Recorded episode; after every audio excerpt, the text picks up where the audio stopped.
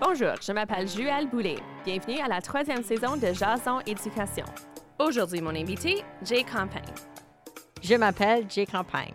Bienvenue à Jason Éducation, où nous parlons des sujets qui intéressent les pédagogues qui travaillent en français dans un contexte minoritaire. Nous, des éducateurs déterminés et ambitieux, nous posons de bonnes questions pour nous faire réfléchir à la pédagogie afin de mieux appuyer nos élèves.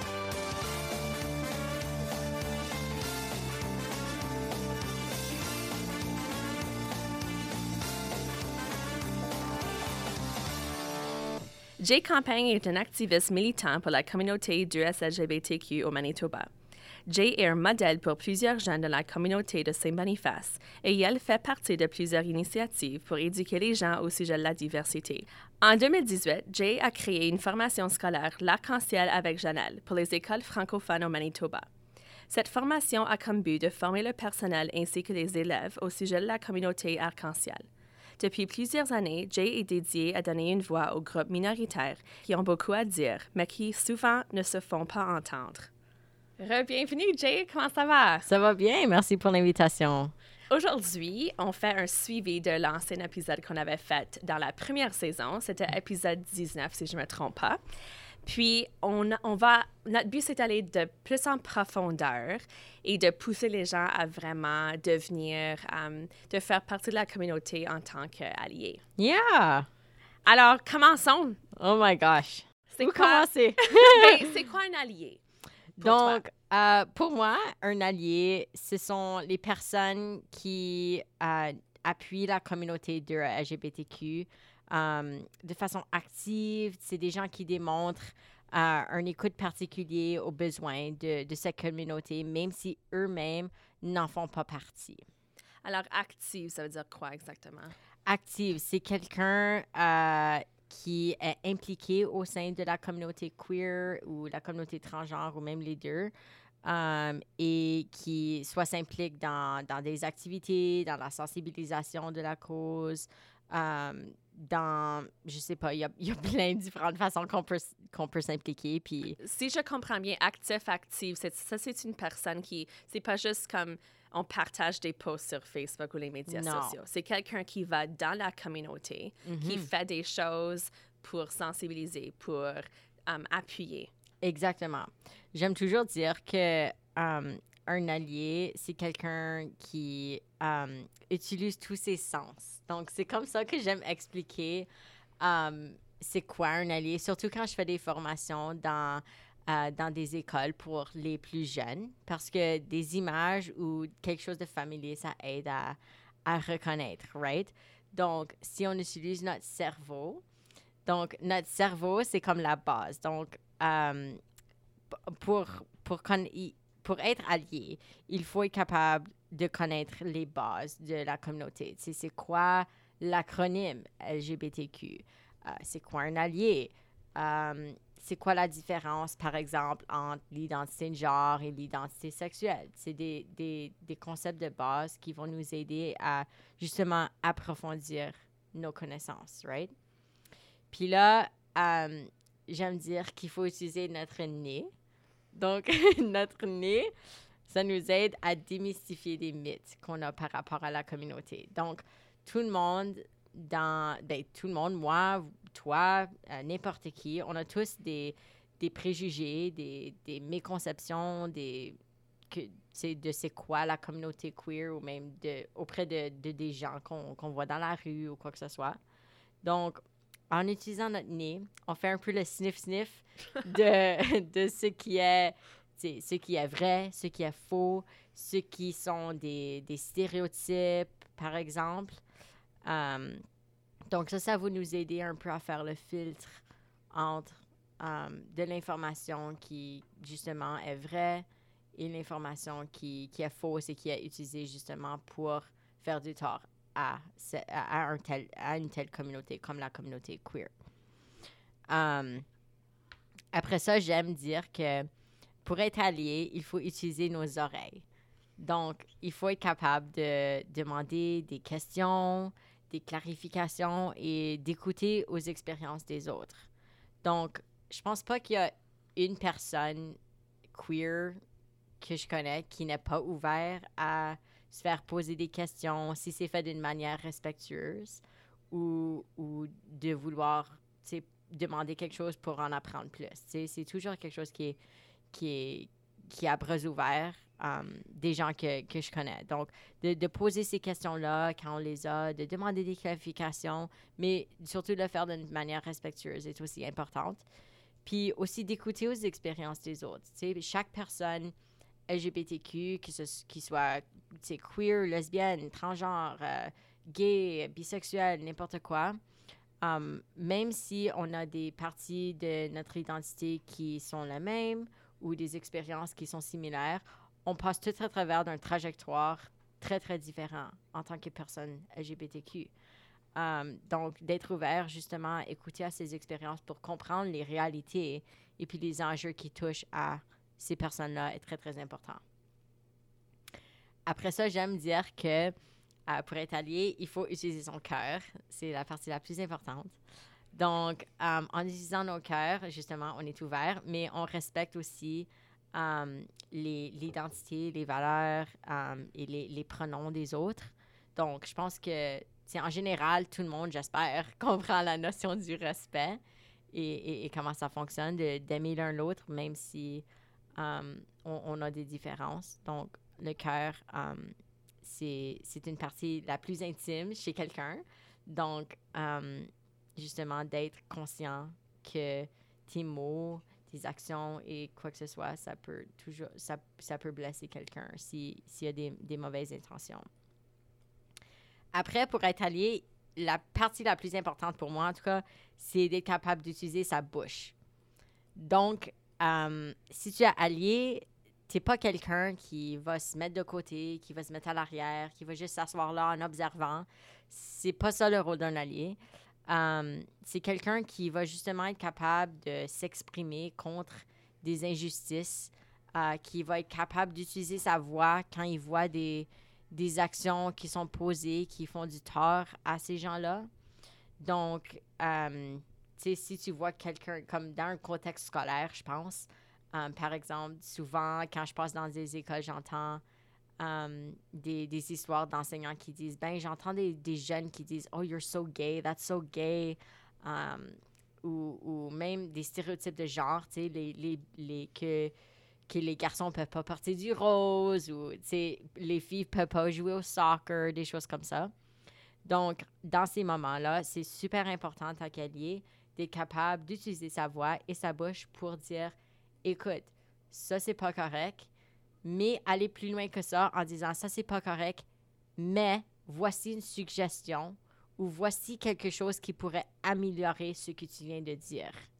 Parce que si on dit à quelqu'un, oh, ce que tu fais, c'est mal, OK, la personne devient consciente qu'ils viennent de faire un mal, mais ils savent pas comment corriger ce comportement ou cette action-là si on ne leur donne pas une suggestion ou une amélioration de qu'est-ce qu'on peut faire pour, ou, ou, même pourquoi c'est mal. Mais une explication pour aller avec. Um, c'est toujours important. Après ça, pour être allé, um, c'est important d'être visible. Donc, on va utiliser uh, nos yeux et notre corps um, pour être visible. Donc, si tu es allié à une communauté, peu importe laquelle, je pense que c'est important que, que tu démontres que tu l'es, puis que tu es aussi visible que possible. Donc, euh, pour moi, je sais que les alliés, c'est quelque chose de très important dans ma vie et ce l'est pour plusieurs membres de la communauté LGBTQ, de savoir qu'on a des personnes de confiance ou des personnes là qui sont prêtes à, nous aider si jamais il y a une, une, circonstance, qui, une situation qui se produit. Donc, si tu es allié, n'ayez pas peur de dire, tu sais, moi, je suis allié pour la communauté, puis c'est important pour moi parce que blablabla. Bla, bla ou même des façons plus simples de démontrer que tu es allié. Tu sais, tu pourrais avoir, euh, je pense à souvent comme des, des, des, euh, des, épinglettes ou des boutons, tu sais, comme je suis allié, tu sais, sur un sac à dos ou quelque chose. Tu sais, les personnes queer dans ta vie ou même hors de ta vie qui font partie de la communauté LGBTQ, on prend euh, conscience de ça très rapidement et immédiatement, on ressent, tu sais, ceci est une personne à qui je peux parler si quelque chose se passe. Donc, d'avoir euh, cette visibilité-là, c'est très, très, important pour créer des espaces sécuritaires. Et puis finalement, on utilise nos mains. Euh, donc, euh, je ne sais pas pourquoi j'ai choisi la main, mais bon, les mains pour engager les autres. Puis je pense à toujours comme le, sais, comme quand on pompe les gens, tu sais, à, faire quelque chose de bien, on utilise souvent nos bras. Donc, pour être allié, justement, on veut engager les, autres à, poser ces actions. Um, donc, tout le monde, um, c'est moi, toi, n'importe qui, on a tous des, des, causes ou des communautés qui nous tiennent à cœur. Donc, que ce soit la communauté LGBTQ, euh, les personnes racisées, les personnes autochtones, les, les droits reproductifs, les, euh, la santé mentale, n'importe quoi, euh, c'est quelque chose envers que, tu, que tu peux t'engager si c'est quelque chose d'important pour toi. Donc, justement, d'être allié à les choses qui te tiennent à cœur, mais aussi encourager les autres à faire la même chose. Et moi, je vois ça comme tenir la main de quelqu'un. Viens mhm. avec moi. Comme... Yeah. On va apprendre ensemble. C'est ça, yeah. Donc, c'est ça vraiment un portrait d'un allié pour moi. Puis, je pense que ça donne aussi un bon visuel, puis un bon, un bon rappel, c'est à se souvenir, OK, je dois utiliser ça, ça, ça, les parties de mon corps pour pouvoir justement démontrer que, que je suis engagée, puis euh, c'est voir ton rôle dans, dans tout ça. Oui, j'aime beaucoup ça. Alors, le cerveau, le nez, les oreilles, le, le cœur, la bouche, les yeux et le corps, les mains. Mm-hmm. Est-ce qu'on peut, comme nous-mêmes, s'affirmer en tant qu'allié? Donc, habituellement, non. Euh, donc, pour être allié, c'est un peu comme un titre qui est comme don qui, qui t'est donné par quelqu'un euh, de la communauté LGBTQ+. Donc, en posant justement euh, des actions sociales ou en faisant partie de la lutte contre l'homophobie, la transphobie, en faisant de la sensibilisation, etc. Euh, ça, c'est toutes des actions que tu poses justement pour être un peu comme accepté par la communauté queer en tant qu'allié. Donc, c'est une personne queer qui va presque te donner ce titre-là. Um, donc, ils vont, habituellement, c'est comme, c'est comme les personnes de la communauté LGBTQ, on reconnaît quand on voit quelqu'un, de l'extérieur qui est en train de nous appuyer, qui est là dans, dans, dans la lutte. Um, donc, quand on voit ces gens-là qui sont en train de justement poser ces actions, euh, on, reconnaît ce fait et puis ensemble, comme communauté, on, vient un peu à, reconnaître cette personne en tant qu'allié, justement par rapport au travail et la dévotion qu'ils ont mis euh, envers notre communauté. Alors, c'est un titre mérité. Oui, oui, il faut travailler pour. C'est pas quelque chose dont tu peux juste dire, oh, moi, je suis allié à ça, ça, ça, ça ça fonctionne pas comme ça.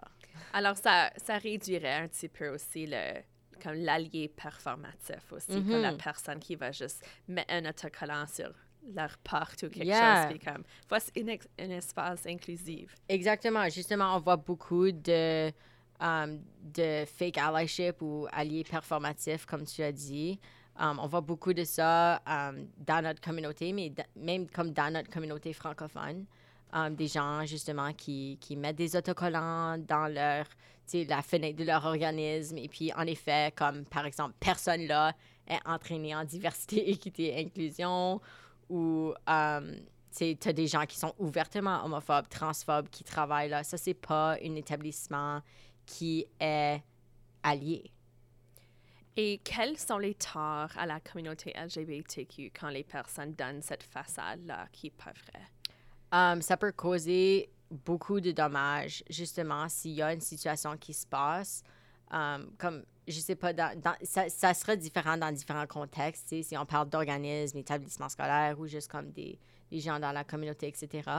Mais um, si tu as une place, par exemple, qui se dit, oh, nous sommes un espace sécuritaire ici, et là, une situation se produit où il y a de l'homophobie ou de la transphobie qui se passe, Um, cette personne va venir vous voir et mettre cela à votre attention. Et là, si cet établissement, en effet, n'est pas un lieu sécuritaire ou quoi que ce soit, ils peuvent devenir revictimisés. Um, par, Par le à- pa- par le processus, justement. Donc, c'est vraiment important que si on va se, you know, se dire allié, spécialement quand on parle d'un contexte d'organisme ou euh, éducation, euh, c'est vraiment important qu'on a les mesures qui sont mises en place pour prouver cela. Comme, oh, notre staff a pris des formations de diversité, équité et inclusion. Nous avons des politiques euh, anti-harcèlement, anti-homophobie, transphobie. C'est comme des démarches qui- qu'ils ont prises pour, euh, pour démontrer que véritablement, ceci est un lieu inclusif et c'est pas juste mettre un collant dans la porte. Oui, j'imagine que quand des personnes dans cette communauté voient comme le drapeau de fierté, c'est probablement, ben, j'imagine Yeah. que c'est une place que tu vas probablement choisir d'y aller Yeah. parce que tu vois ça. Donc, quand tu rentres, puis tu, tu te rends vulnérable devant cet organisme ou cet établissement, puis là, tu apprends que c'est tellement pas le cas. Ça doit juste comme ta confiance en ce drapeau doit juste tomber exactement comme moi. J'essaie de piéger des places où je, je fréquente dans ma vie qui sont ouverts ou que je sais qui, qui ont des politiques ou des choses comme ça qui sont mises en place. Mais c'est très difficile quand tu vois justement ce, ce fake allyship qui se passe. Tu fais confiance en quelqu'un et là, tu es un peu comme tombé à terre après. C'est presque Um, pire que yeah, de juste savoir que la personne est homophobe. Exactement. Puis comme en tant que personne LGBTQ, je peux pas dire le nombre de fois que je vois ça, comme que ce soit même dans des établissements médicaux, comme euh, voir comme un spécialiste une fois et puis il y avait, tu sais, un, un, un, un- c'était comme un gros collant, c'était comme plus une, c'était comme une affaire qui, qui couvrait comme la moitié de la porte. C'était comme, nous sommes des alliés ici. Puis j'étais comme, wow, OK, je me sens bien, like, cool. Um, puis en effet, j'ai eu une affreuse expérience avec les pourvoyeurs de soins là qui ne comprenaient même pas c'était quoi euh, une personne transgenre. Donc, tu peux voir euh, comment cela peut causer du tort um, envers quelqu'un ou même juste une communauté en entier. Oui, alors ces drapeaux sont super importants pour non seulement faire comme accueillir les personnes de Mhm. cette communauté, mais aussi de, de protéger ces personnes Exactement. dans leur établissement.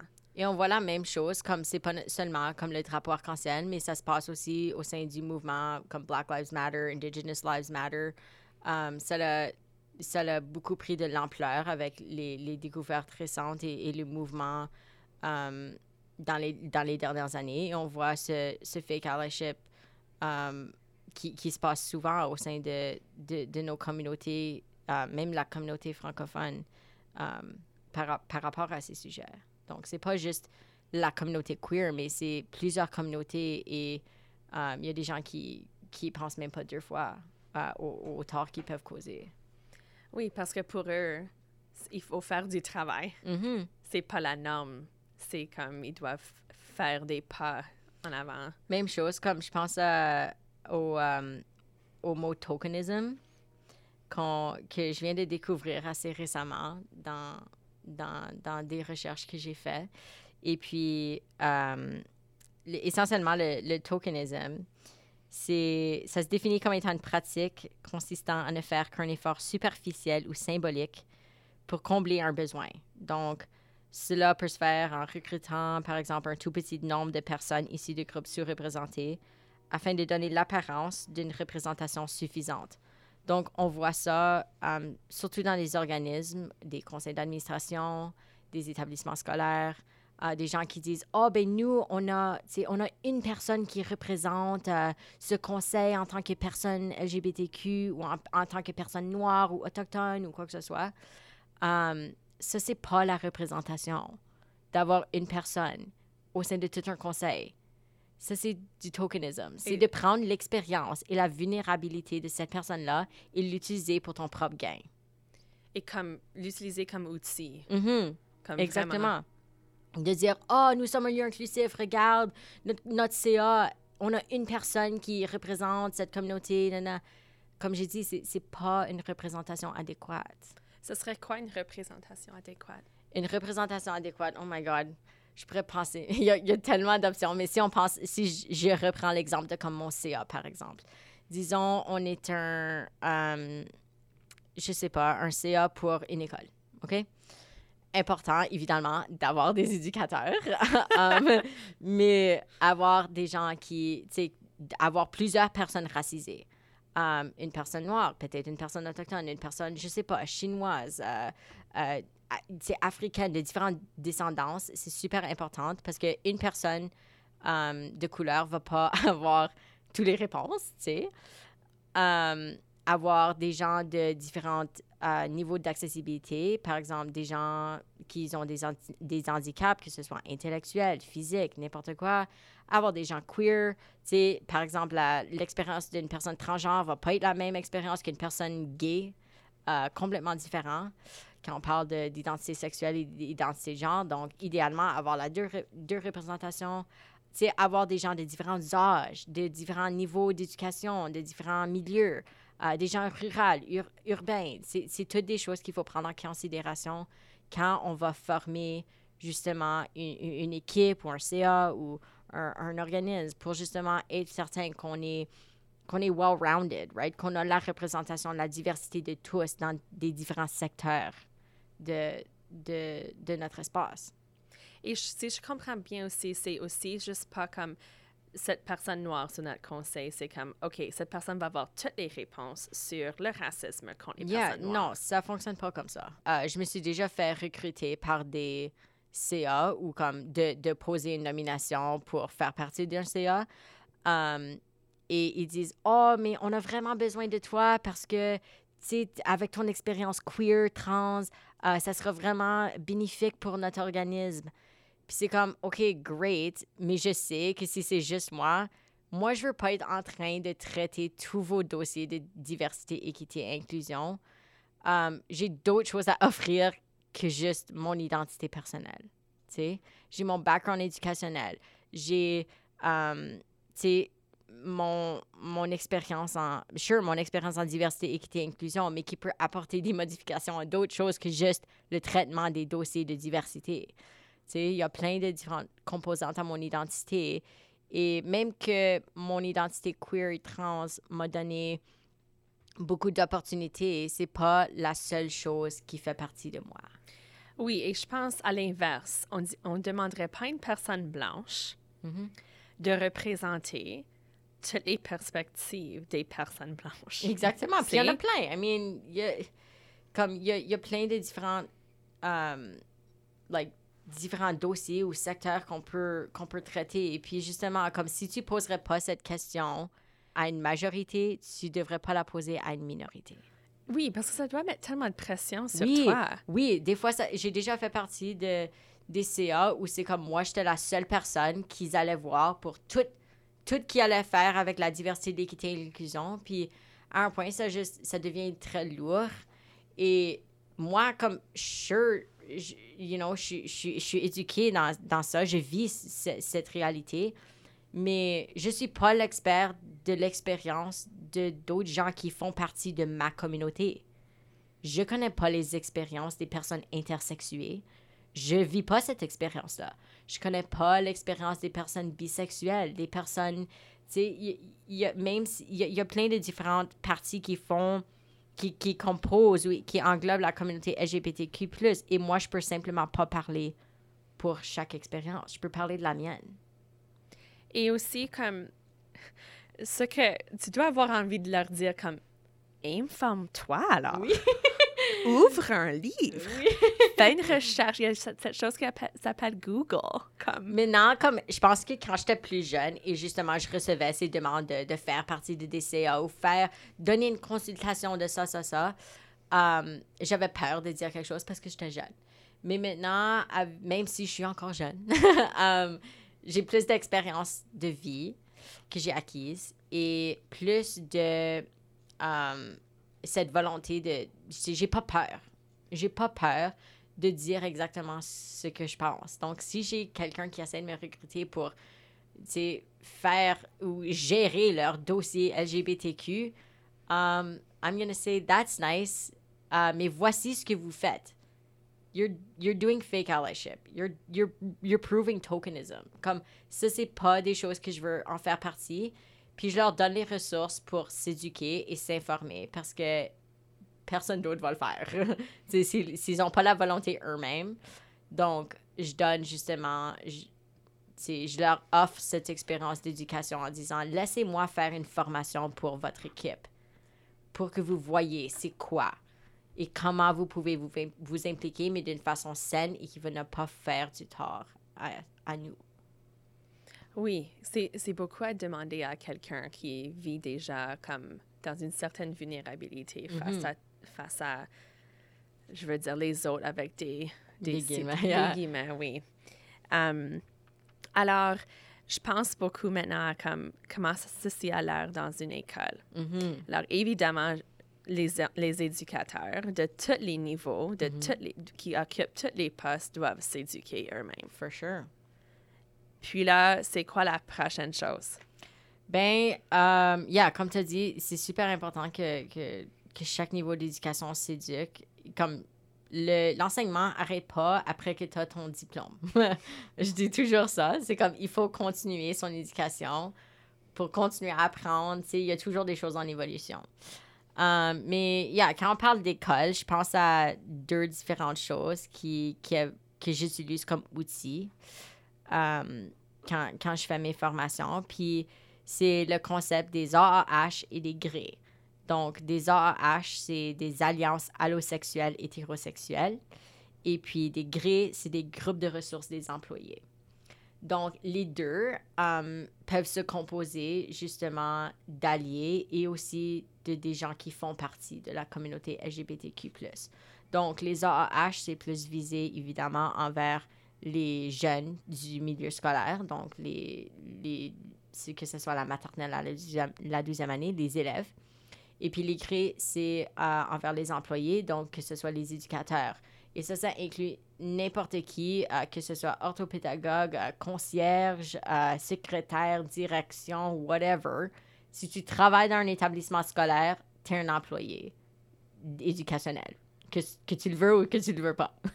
Est-ce qu'on devrait avoir un, un gré avant d'avoir um, l'alliance allosexuelle hétérosexuelle pour les élèves? Comme est-ce que ça devrait partir des adultes dans le bâtiment avant qu'on essaie de faire? Parce que, par exemple, pour mm-hmm. moi, um, comme je, travaille mon cheminement, je, sais que je vais toujours en train de, de, cheminer comme... Um, je, éventuellement, je veux qu'on je veux être un allié. Oh, t'es un allié. Oh. Je te donne le titre en ce moment. OK. C'est ça, c'est pas ça que je voulais que, tu fasses. Mais je l'ai pas dit pour ça, mais comme ce que j'essaie de dire, c'est comme moi, je me suis éduquée beaucoup et je m'informe, puis si je connais des ressources dans la communauté, puis mm-hmm. si j'ai des questions, j'ai des personnes à qui les poser. Oui. Mais si j'étais comme si j'étais la seule personne, disons, dans toute mon école, mm-hmm. Est-ce que c'est sécuritaire d'avoir une alliance um, allosexuelle, hétérosexuelle pour mes jeunes? Si je suis la seule, disons, la seule personne? Yeah. Très, très bonne question. Um, est-ce que ça doit commencer par les adultes? Oui, oui, justement, ça doit commencer par les adultes. Um, quand je fais des formations, ou souvent, souvent, je reçois des demandes de formation, de faire des ateliers dans des écoles pour des élèves, puis quoi que ce soit. Ou, um, puis ça, c'est un travail aussi important. Mais um, je vais toujours poser la question à l'enseignante ou à la direction ou quoi que ce soit, comme, est-ce que vous voulez une formation en premier? Et voici pourquoi j'encourage que vous, vous soyez formés avant que les jeunes le soient. Et c'est pour une raison très simple.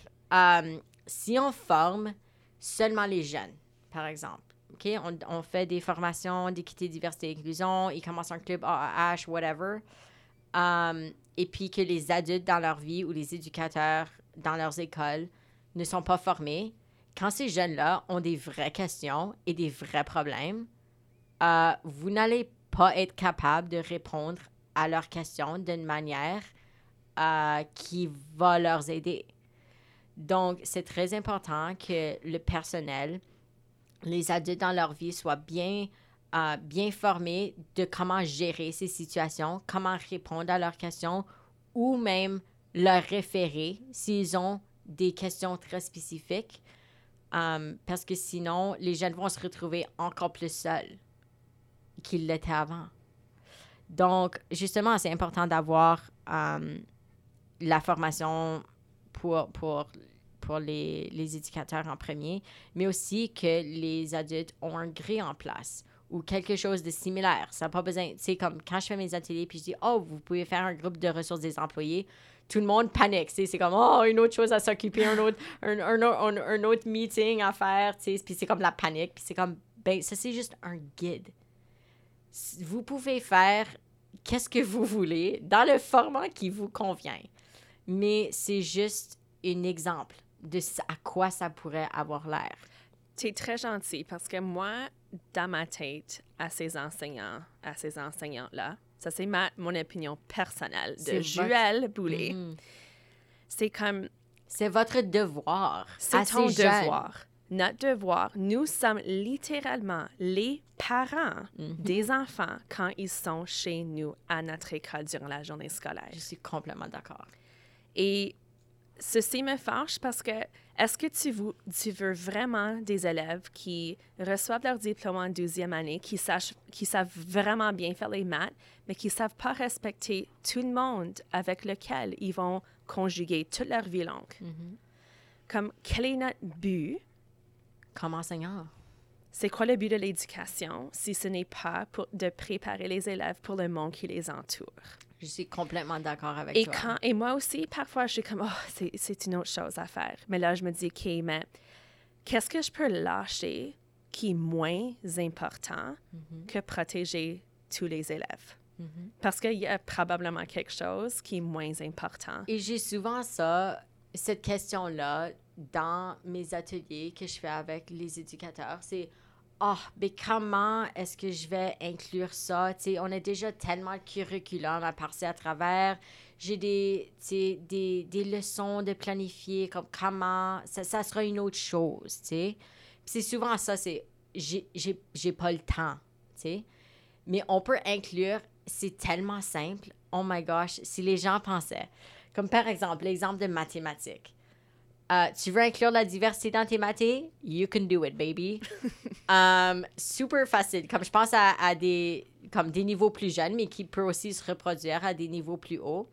Mais euh, disons, tu fais des, je sais pas, comme des quiz de, de maths. OK? Um, on peut inclure des exemples de couples homosexuels ou de personnes transgenres. C'est tellement facile. Comme, je sais pas, like, Jean va euh, acheter trois bouquets de fleurs pour son partenaire Georges.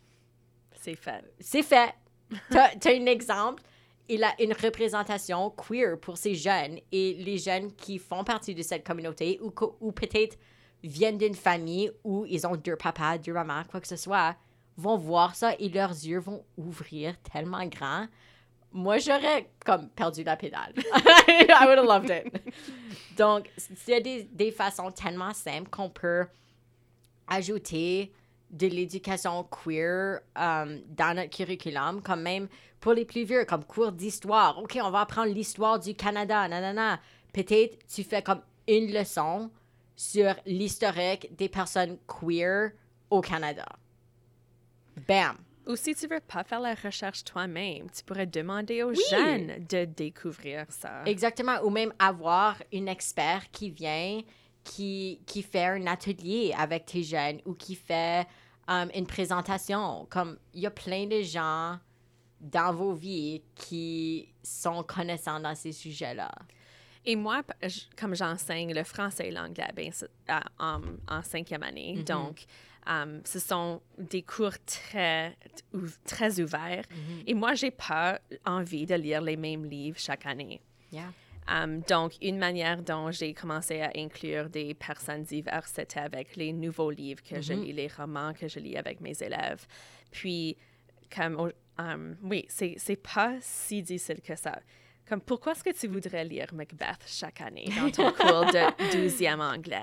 Yeah. Pourquoi pas avoir quelque chose de plus représentatif de la société d'aujourd'hui? Et je dis pas que comme lire des livres de Macbeth n'est pas important. I mean... Moi, je dis ça, non. C'est une blague. Moi, j'ai aimé Macbeth. Um, mais il y a aussi d'autres um, façons et d'autres livres que tu peux lire en ajout de ça.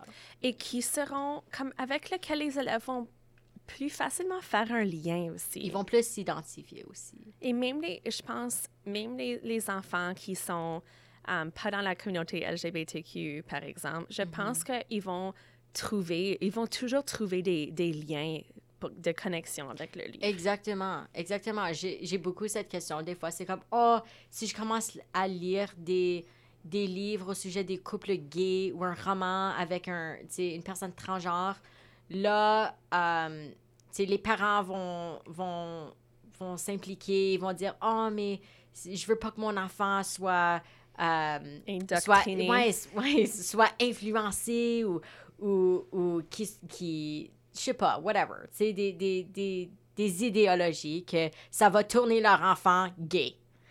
Um, moi, étant une personne très, très queer et très trans, j'ai dû passer toute mon enfance et toute mon adolescence à lire des livres, justement, avec aucune représentation queer et je ne suis pas hétérosexuelle.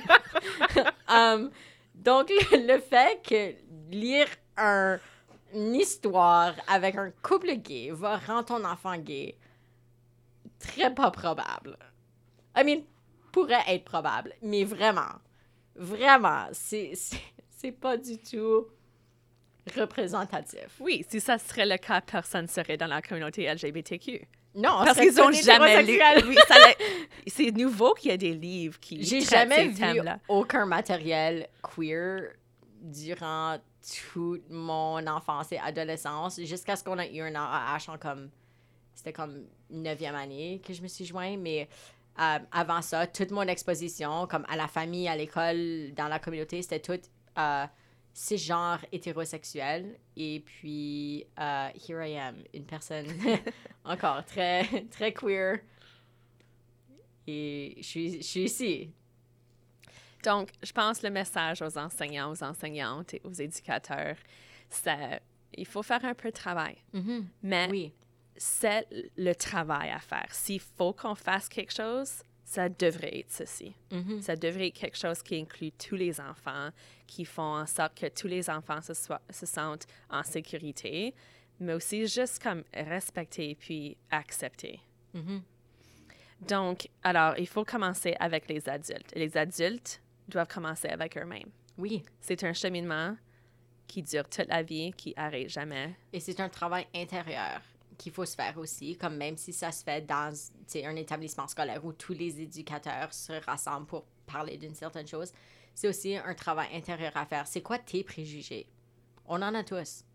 Moi, j'en ai. Toi, t'en as. Tout, tout, tout le monde en a. Um, c'est quoi tes méconceptions par rapport à la communauté?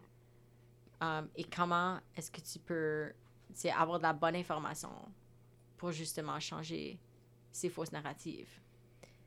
Oui, et accepter qu'on va toujours faire des fautes.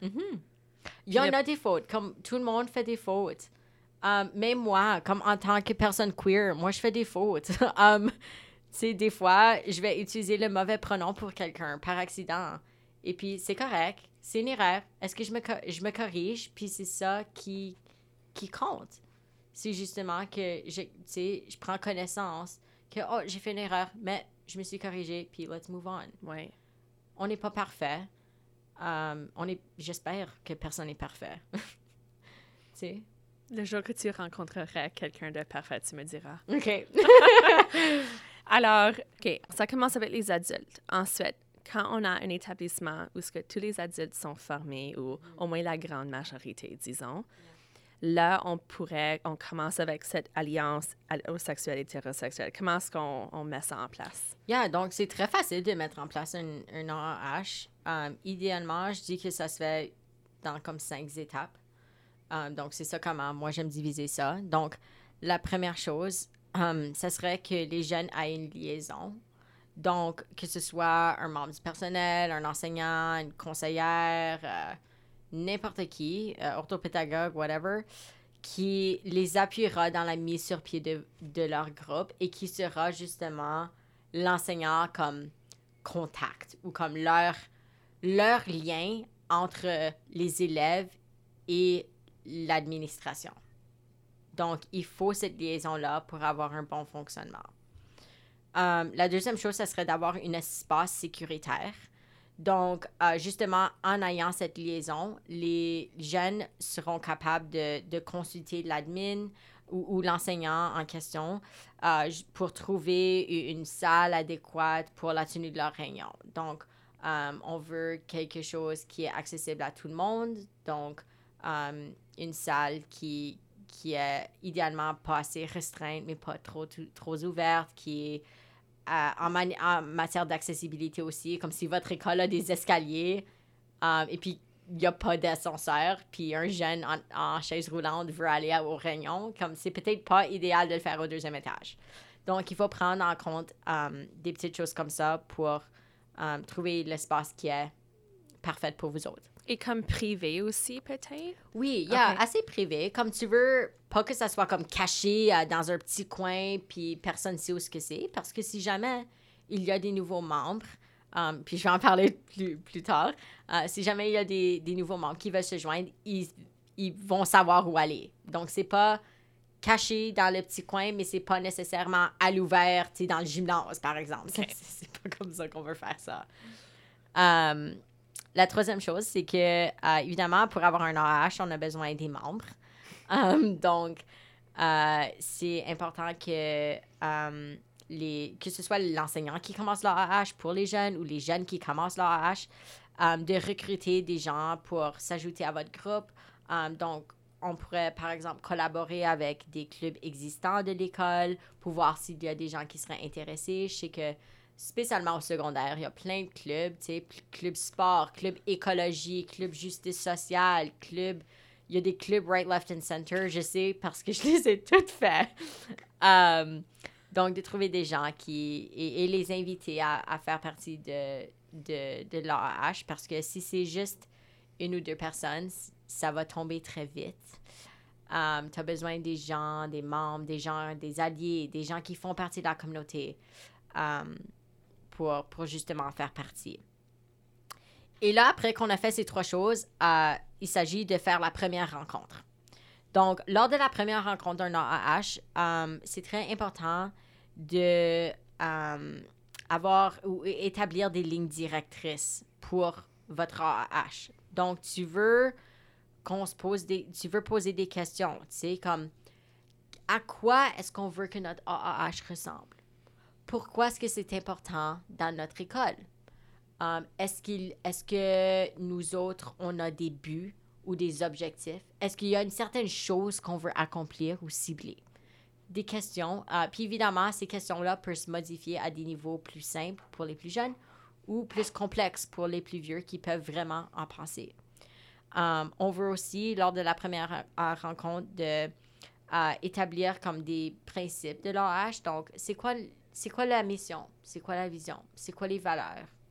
Est-ce qu'on veut que ceci soit une AAH? Um, puis là, je rentre dans un autre sujet, mais euh, est-ce qu'on veut que ceci soit une AAH sociale, de soutien, que ce soit actif militant? Um, est-ce qu'on veut que ce soit juste un plus, plutôt un lieu rassembleur ou que ce soit vraiment pour à poser des actions concrètes dans notre communauté scolaire. Puis là, après qu'on a fait ça, um, on veut faire un peu des remue-ménages de les quelques premières rencontres. Donc, um, de justement permettre à tous les membres de leur H de s'exprimer. Um, c'est quoi leurs besoins? C'est quoi les choses qui fonctionnent, qui ne fonctionnent pas? et puis ça, ça va s'établir rapidement après les, les, les, premières démarches de, de, de l'AAH. Donc, Um, c'est vraiment important aussi de laisser à tous les membres euh, l'espace de, de parler ou non. Il y a des jeunes qui vont, voudront juste, juste être là pour être là. Il y a des jeunes qui vont être vraiment engagés puis vont vouloir parler. C'est correct de donner la place à tout le monde de, de faire ça. Puis là, ça, c'est un peu, ça, ça va prendre son envolée, après qu'on suit un peu les, les, premières étapes. Puis là, après ça, les jeunes voudront commencer des projets, que ce soit un projet de sensibilisation, que ce soit juste des rencontres pour le fun à l'heure du dîner, que ce soit des activités sociales, n'importe quoi. Ben, merci tellement parce que ça, c'était vraiment comme... Ça, tu m'as tellement informé. Et là, je vois comme... Je commence à comprendre un petit peu plus aussi que um, une alliance pourrait se faire dans beaucoup d'écoles. Oui. Même si on pense qu'on a encore beaucoup de cheminement à faire en tant qu'école, en, en tant que... Exactement. Puis ça n'a pas besoin d'être nécessairement une alliance allosexuelle, hétérosexuelle. Ça peut être un club diversité, un club euh, justice sociale. Ça peut prendre plein de différentes formes, spécialement, comme je pense au rural, des espaces qui ont tendance à être un peu plus fermés. Quand on dit, c'est club allosexuel, hétérosexuel, les gens comme prennent panique. Euh, mais si c'est comme plutôt club justice sociale ou club diversité, tu sais, c'est plus ouvert, c'est plus euh, accessible pour tout le monde, puis ça fait moins peur des fois. Et aussi... Dans des places qui sont pas prêtes, Oui, pas exactement. nécessairement là. Et je pense aussi, si ça vient des enfants, c'est ça que... Ça, ça c'est qu'est-ce que nous, les enfants, demandent. Je pense que aussi la direction, les autres adultes sont plus aptes à écouter. Exactement. Ça vient des enfants. Ben, merci tellement de ton temps, d'être venu nous informer. Oui, Um, merci, c'est mon plaisir, vraiment. J'adore, j'adore faire ce type de travail, puis c'est toujours un plaisir de parler avec toi. Merci. Jason Éducation est un balado créé et réalisé par moi-même, Juelle Boulay, en collaboration avec WebWest Balado. Pour ne jamais manquer un épisode, abonnez-vous à Jason Éducation sur votre appli de balado préféré ou visitez webwest.ca. Je vous invite également à évaluer le balado sur iTunes.